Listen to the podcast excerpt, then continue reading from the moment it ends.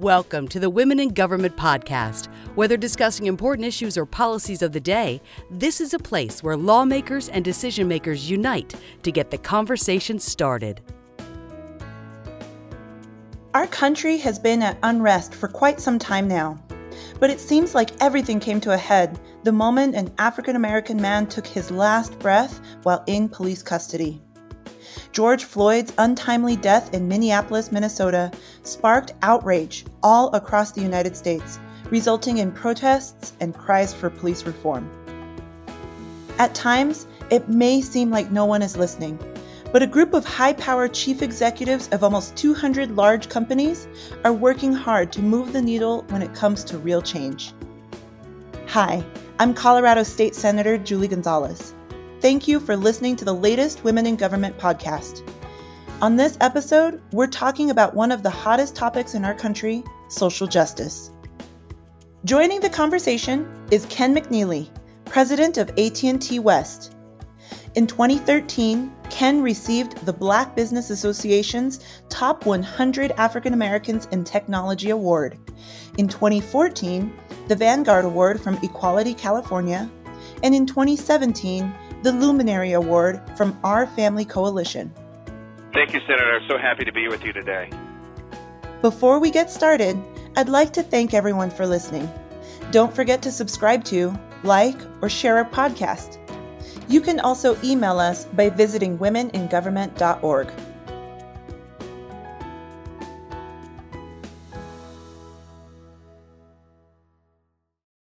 It's almost impossible to go a single day without hearing or seeing something about the Black Lives Matter movement.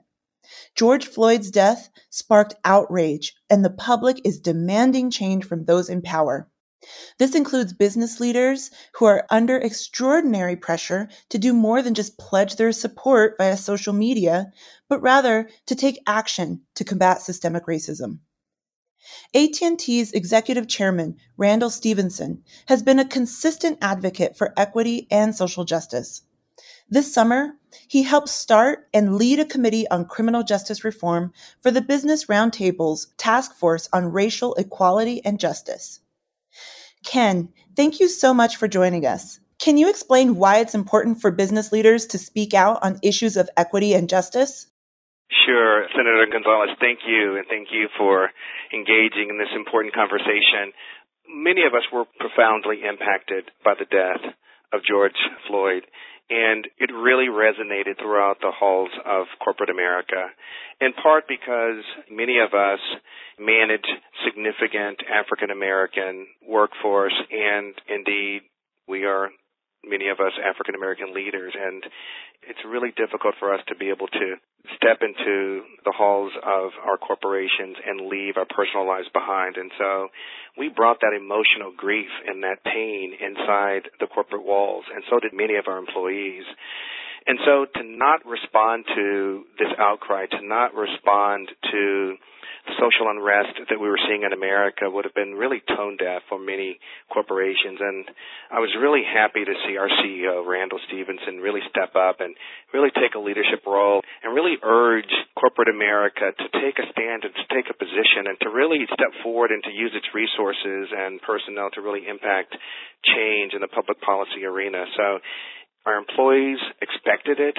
They demanded it. There was a sensitivity to their feelings, and I think being empathetic corporate leaders, we were required to take some type of action and to recognize the real pain that was going through our communities. Your C E O recently said in a C N B C interview, "We have a big problem and it needs to be dealt with." And that quote really highlights the fact that your company and many others have, just as you mentioned, large African American employee bodies. And because of that, it's time to speak out and take action, including working with us as policymakers and political leaders to deal with this issue head on. The list of people that are part of the B R T, the Business Roundtable, is impressive. Mary Barra of General Motors, Jamie Dimon of JPMorgan Chase, Alex Gorsky of Johnson and Johnson, just to name a few. Given that B R T, what policy recommendations have emerged out of that Business Roundtable task force? Sure. And when Randall started the work at the Business Roundtable, it was really an attempt to look at some broad overlaying principles that we could take to Congress and really urge our federal colleagues and policymakers to really implement some type of national framework. And they really focused on some specific areas around transparency and some minimum standards of police conduct, significantly around de-escalation, but also around data and collecting data around what's happening. If we can't measure it, it's really hard to figure out what the right solution is going to be to the problem. And once we have that data and we can measure those results, to really hold law enforcement accountable for these actions. And so the work of the subcommittee at the Business Roundtable really led to these broad principles, and the hope was that we could really get Congress to focus on some actions. But given the difficulty that Congress is having these days in really resolving any type of dispute, it was then decided that if we really can't get national or federal legislation passed this particular calendar year, that we'd look at what kind of incremental movement can we make at the state and local level. So we actually took a quick pivot, and fortunately we were able to bring a number of our business allies with us to the state and local level to look for opportunities for reform at the state and municipal level, and we've had some great success there. It's so important to be able to work at both the federal and state level and find opportunities where you can find commonalities and solutions. Can you explain a little bit more about those particular police reform principles that the Business Roundtable has adopted? We really wanted to lead with transparency because it was so incredibly important for the community to have a real respect for the kind of data that was being produced from law enforcement around the country. And so we looked at transparency and knew that many different states and many municipalities were at different points down this journey, and we came in with the recommendations to really shine a light on distrust factor that many communities had with policing data. And so we really wanted to make sure that our recommendations included one that would make this data available for public consumption. And that was really one of the leading items because we wanted to really instill trust back into law enforcement so that the entire community could feel safe, understanding that data was being used in a way that would lead to genuine reform.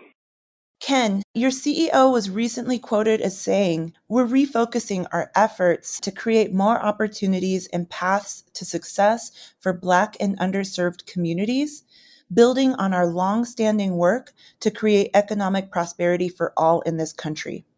You know, it really seems like your team is working hard to be on the right side of social justice. So given that, how can businesses like A T and T help empower Black and marginalized communities?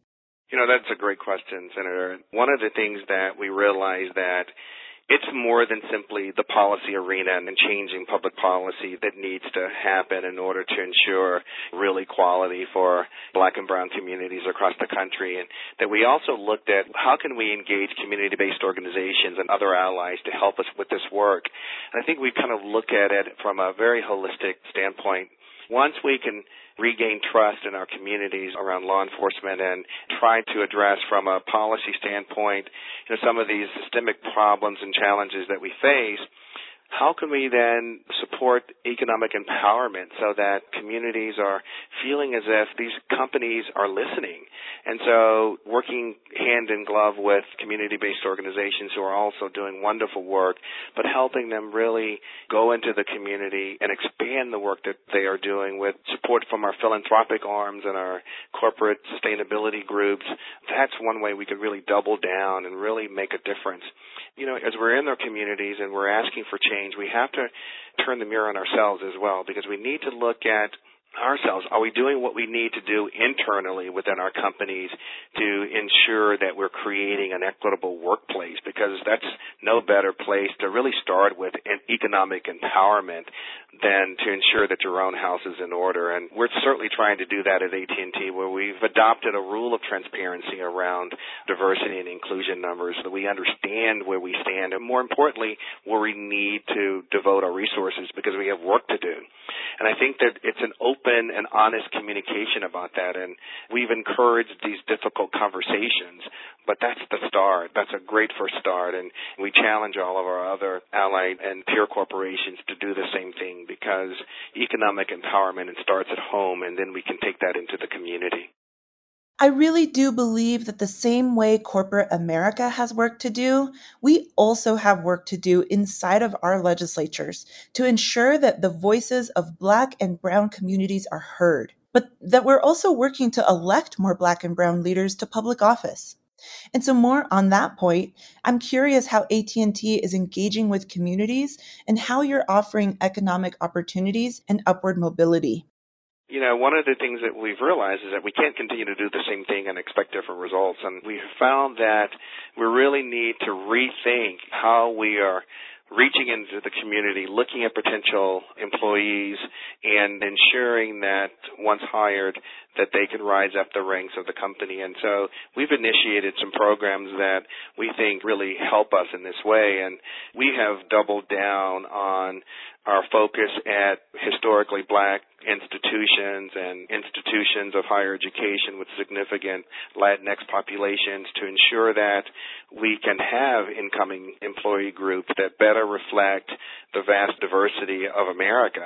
And we're challenging other technology companies to do the same thing, because they tend to recruit at certain locations, and these locations aren't always representative of the general population, yet the kinds of skills that we need, quite frankly, today are as varied as possible. And really, to compete in the current environment, we need to bring as many lived experiences to the table as possible.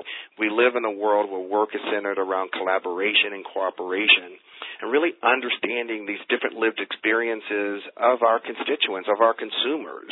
And so I think the best way of addressing that great diversity of America is to have that diversity represented around the table, so that people who are making these decisions about products and services reflect that kind of diversity and lived experiences that's better reflective of our country. And I think that even from a, just a competitive standpoint, companies see this as a business imperative. We need that talent. We need that diverse lived experience, that diverse lens of experience, that great journey reflected at our decision-making table. And so I think that's driving corporations to do the right thing for many, many reasons.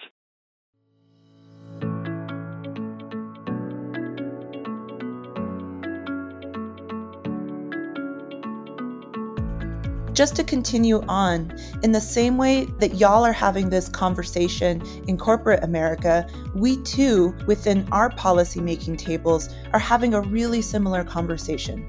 Looking at the A T and T website right now, you go to the website and it says in all capital letters, "We stand for equality." It continues on with some great language. Black Lives Matter, and we have a moral and business obligation to engage on this fundamental issue of equality and fairness.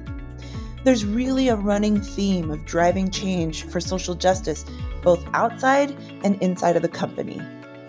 And so, Ken, beyond C-suite level leadership, what steps is A T and T taking to advance racial equity and social justice goals internally? Sure, and I'm glad you brought up our corporate website, because standing for equality really undergirds all that we're doing. I mean, it's one of our founding values. And I think in order to impact change in the public policy arena and, in fact, continue that journey of change internally, we have to start with some moral authority. And I think that the reason we've been successful both externally and internally is that we have this historical presence of standing for what's right. And back in the early twenties, when we were one of the first companies to hire women and bring them into the workplace and see that success in the forties and fifties, and then subsequently in the civil rights movement to increase our employees of color, I mean, we've had this long-standing history of standing for equality. So I think that that gives us some type of moral authority to really be able to make some of the changes and ask the right questions externally. But I think internally we continue to question how can we be our best and how can we even get better at doing some of the things that we'd like to see. And I think understanding that really requires what our leaders have said, and that is that we have as our founding value standing for equality. And I think that having that as a significant pillar of what it is that we do and everything that we stand for helps us make the right decisions internally, and then holding people accountable. I mean, making sure that they understand that as a founding value of the company, that that's part of their evaluation, and that's part of how we determine success, and ensuring that diversity and inclusion is infused in what we do. And it's especially important now, and I think that particularly with younger employees coming in, they demand that their employer be socially responsible and be a good corporate citizenship. It really becomes that differentiator for them. And so I think we all become challenged to do this as we want to attract the best talent, and I think that this pushes us all in the right direction. So I'm very pleased with the way things are headed, and I know that we're not dipping our toe in this. We're actually diving in head first, and that we want to be leaders in this area as we go forward. Speaking of diving in headfirst, your S V P of Corporate Social Responsibility and Chief Sustainability Officer, Charlene Lake, has said that your team learned early on that we can make a big impact by listening to our employees on the ground about where and how best to help in a given market. She was speaking about national workforce readiness programs. And so I'm wondering if you can speak a little bit more about this and explain how you're supporting a diverse employee workforce during these challenging times. Typically, corporate philanthropic efforts tend to have a global reach and high aspirations and national programs. We realized early on that we have significant workforce of two hundred fifty thousand employees spread all over the country, and we've challenged them all to be engaged in their communities, but we weren't always listening to what they were telling us. And we realized early on that we have great ambassadors out there in living, working in the communities that have their finger on the pulse of our communities. They understand what our communities value. And so we started listening to them, and we asked them specific questions about how do we get engaged in your community? How do we make a difference in your community? How do we understand what your community is expecting of their corporate leaders? So we started getting support for community-based organizations, and we were really surprised by the real thirst of our employees to be actively engaged. And so we created a national program called Believe, and it was about believing in the community, but it was as much about having our employees engaged in the community, because they would bring up certain organizations and certain activities that they wanted to engage in, all around a common theme of economic development or education and economic well-being. And we were really surprised at the success of the program, and the Believe campaign has been one of our signature events as we engage very locally, and it looks differently from every city to every state, but it's driven by, one, our desire to be engaged and connected to our community and to understand what's valued in that community and provide both financial resources and personnel resources to help support that objective. Thank you for sharing that with us. For all of those who are listening in, prior to Ken's latest position, he served as president of A T and T California from two thousand five to twenty eighteen, and he held the role of vice president of law and government affairs at A T and T from two thousand to two thousand five, after joining the company initially in nineteen ninety-one as a senior attorney specializing in corporate litigation. You know, I bring up that history of your different roles within the company because I think it's safe to say that you probably had some help along the way. And so I'm curious if you can talk about the role that mentorship has played for you personally, both in terms of being mentored as well as being a mentor yourself. Absolutely. That's a great question. I mean, I think that navigating a large corporate bureaucracy is almost impossible without good mentorship. And as I joined the company as a young lawyer, it was incumbent upon me to kind of navigate this kind of morass of rules and internal politics and external politics. And when you're put in that kind of environment, it's important to find a mentor or two or three if you can. I mean, sometimes in a large work environment, you may find a manager that has a special interest in one particular area and then another with a special interest in another area. But together you combine all of that wisdom, that experience, and that helps you navigate your journey through corporate America. And I think that's so important that people be willing to aspire but also to reach back and to not pull that ladder up behind you. I've been with the company now for almost twenty-eight years, and I see my responsibility even to start to reach down and to mentor other younger managers behind me and help them navigate the changing waters. We are now working in a corporate environment that's drastically changing, and twenty twenty has been one of those years that is changed almost by definition. This is our new normal, and being able to navigate through all of this and understand what's important, to lean into adversity and to understand where opportunity might rest, it's not easily discovered by those just entering the business. And I think it's incumbent upon us who have been here for a while to help interpret the landscape for those coming behind us, you know, particularly for those of us of color who may not see ourselves reflected in large numbers in senior ranks. And I think that we have an added responsibility to look for young aspiring managers of color and women and give them the advice and counsel that we had and benefited from to be able to rise up in the organization.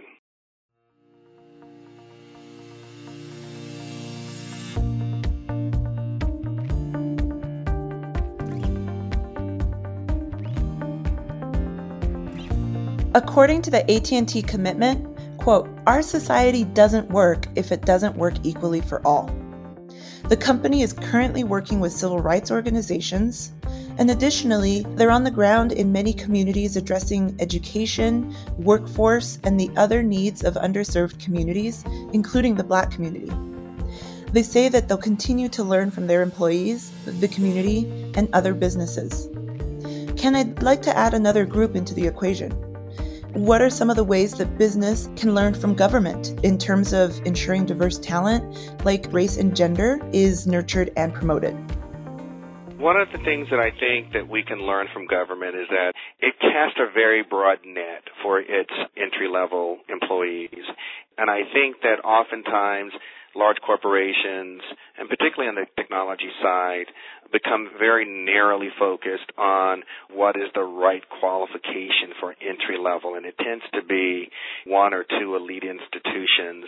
And I think that when we start to think about the entry level work that's required of these corporations, I think that government does a much better job at understanding what are those entry-level qualifications for employees to come in, and they cast a much wider net than the business community. And I think that we could do a better job of assessing the necessary skills and where that kind of training for those skills can come from.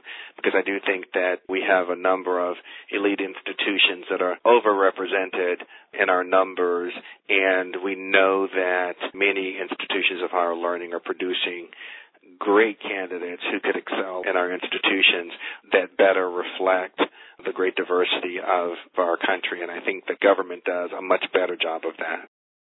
That is super fascinating. On the flip side, what do you think that we in government can learn from business? Oh, wow. You know, I think that one of the things that businesses do well is that once you're in the door, being able to provide continuing education, the training, the experience that you get, the mentoring capability or opportunity that we talked about earlier.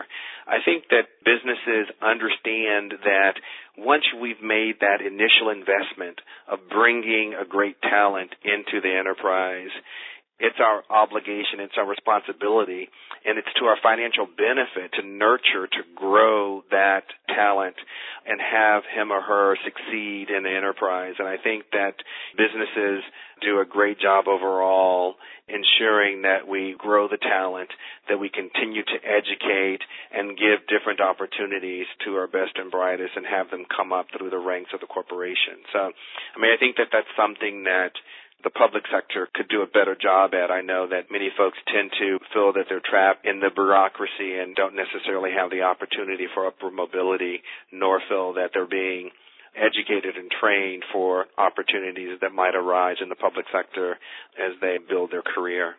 If you would have asked me even three years ago if I would have ever considered running for office, I would have laughed at you because I never saw myself in this position. But here I am. And to that point, I think the more that we see ourselves reflected in positions of political leadership or corporate leadership, you know, we have to continue that work. As we've been discussing, it's essential for business leaders to focus their social justice efforts internally and externally. A great example is the work being done in Chicago, supporting existing education and skills-building programs in communities impacted by high unemployment and violence. Another example is work being done in Dallas, where seventy percent of the homeless population is Black. I see A T and T plans to continue their support of organizations focused on reducing the number of people being displaced from their homes. And finally, in Birmingham, work continues on education disparities for at-risk youth. And so that's just some of the work being done on the outside. And so now I'd like to focus on internal efforts. Ken, what best practices are helping A T and T's efforts succeed when it comes to hiring, recruiting, and developing women and minorities across all levels, C-suite, executive and senior level officials, and managers? It starts with some of the things that you've referenced, you know, understanding, creating one, a great place to work. And I think part of creating a great place to work is understanding that we don't work in a vacuum. When we did go into the office, we didn't go into the office and close the world out behind us. I think A T and T really understands that our employees, they come to work with their communities, with their families, with their faith-based organizations, with what makes them themselves. And I think that that's important because it helps us stay grounded, and it helps the company stay connected to the communities where our employees work and live and our customers work and live, and that provides for a very enriching work environment. But to your point about what do we do to ensure that women and managers of color can make their way up to the organization, it's part of what you alluded to as well, and that is this concept of seeing oneself reflected. I mean, I believe very strongly about the concept of windows and mirrors, that we need to see ourselves reflected in the mirror, and that for us to understand that, yes, we too can achieve certain things, and that's important that women and managers of color are able to see themselves reflected, to understand that we can achieve these things. And I think that that's incumbent in leadership in large companies and A T and T as well, that those of us who have achieved, we're out there and we're making ourselves visible and we are mentoring folks as well. But I also think it's important to have those windows. And what I mean by windows is that people need to be able to see through the window people that don't look like them and have a varied experience, because it is as important for them to understand and to see a different life experience. We strive to create empathetic leaders, and that we want people to understand and be able to see the world through someone else's eyes, so that they understand exactly the motivations and the concerns.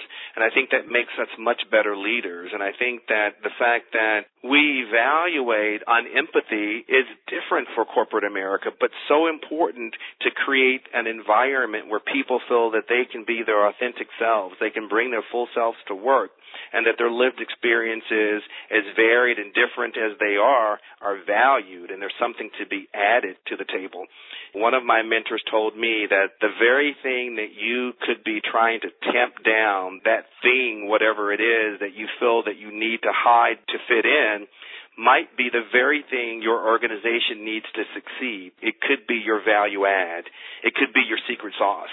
And so it's so important to honor those differences, to raise them up and to celebrate them, because those are the very things that the organization might need to succeed. That's so important. I think it's becoming quite clear the power that socially conscious business leaders can have on communities all across the country, particularly when it comes to social justice and equality. Sometimes these leaders and their organizations support legislation that aligns with their own priorities. How can policymakers, local, state, and federal, support the fight for racial justice and equity? I think that the work that we've started around the Business Roundtable and our allied corporations in this effort has been well received by policymakers, and I think it's been refreshing that policymakers have responded very positively, you know, not always agreeing with us, but excited that we're at the table, that we're part of the discussion, that it's not just about profits. It's about creating environments where our employees and our customers can be safe and comfortable and thrive in their communities. And I think that companies being part of that conversation is refreshing and different. And I think that now that we're part of it, I don't think we can turn back, and I don't think we will turn back. I think that we realize that this is what our employees, what our customers want us to be involved in these conversations, and I think that policymakers are receiving it well and, again, not always agreeing with our positions, but excited that we're part of the conversation.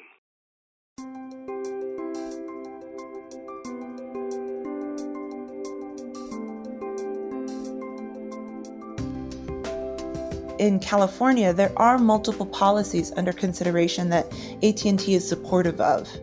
A B twenty fifty-four creates a pilot program administered by the California Office of Emergency Services to provide financial support to community organizations responding to emergency issues such as substance abuse, mental health disturbances, and domestic violence.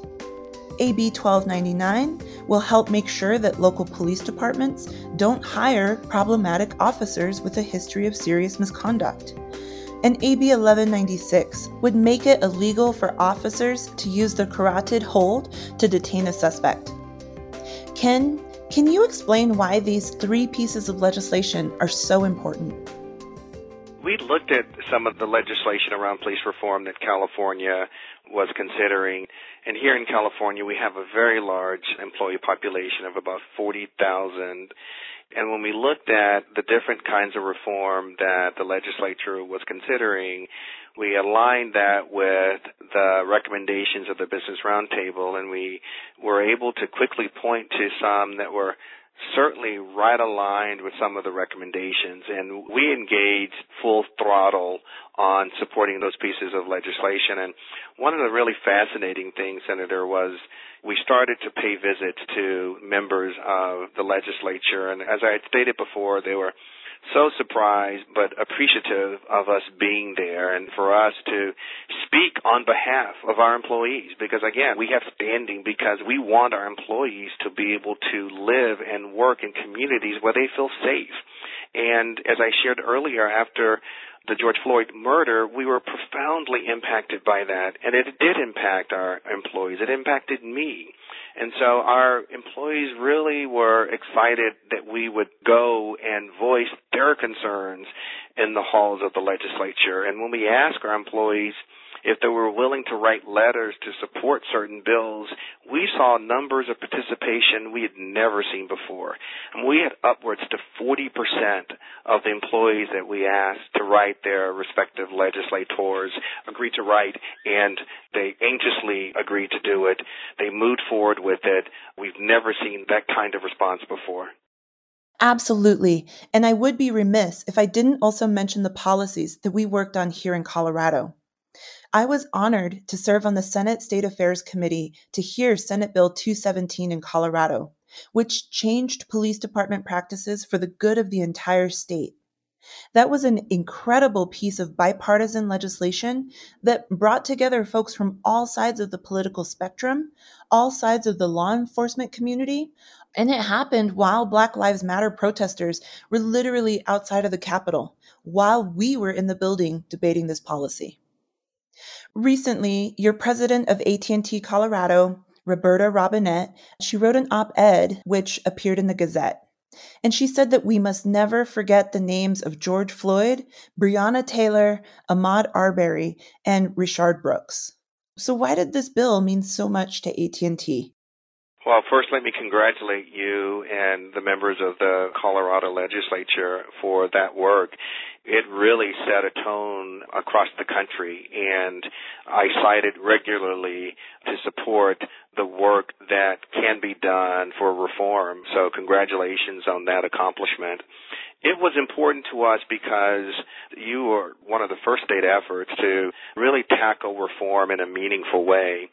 And Roberta, representing A T and T in Colorado, was right on point, and we were very supportive of her efforts to make sure that the community understood where we stood as a corporation, fighting the fight for our employees to be able to live in communities where they didn't fear for their lives and appreciated this kind of reform. And we wanted to provide the full thrust of our brand and our resources behind this effort, and it was very important for us to be able to make a statement and to show the support for the legislators who were really taking a leadership role in moving the agenda on police reform. So again, congratulations on that.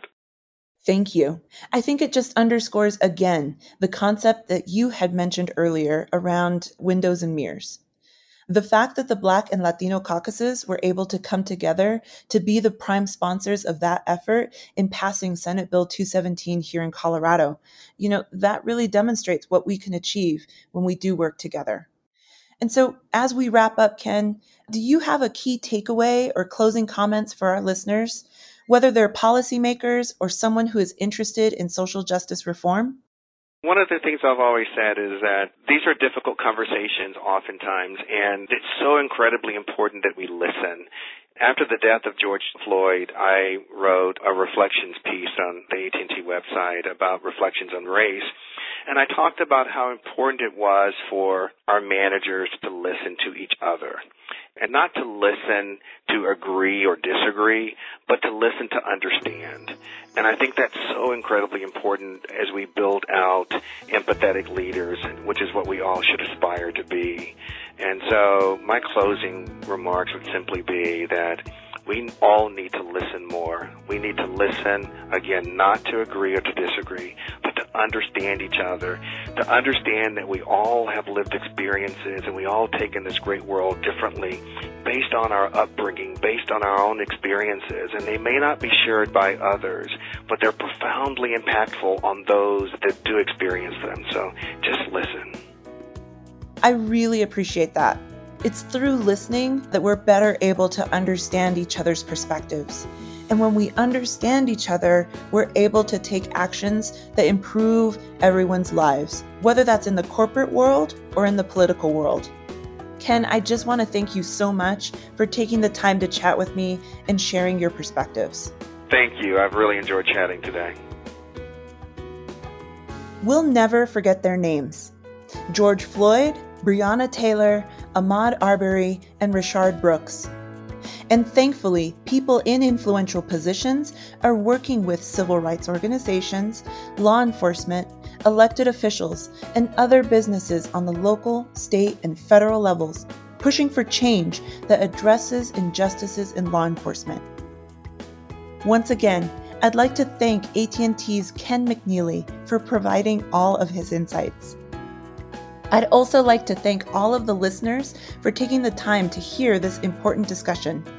Don't forget to subscribe to, like, or share our podcast. You can also email us by visiting women in government dot org.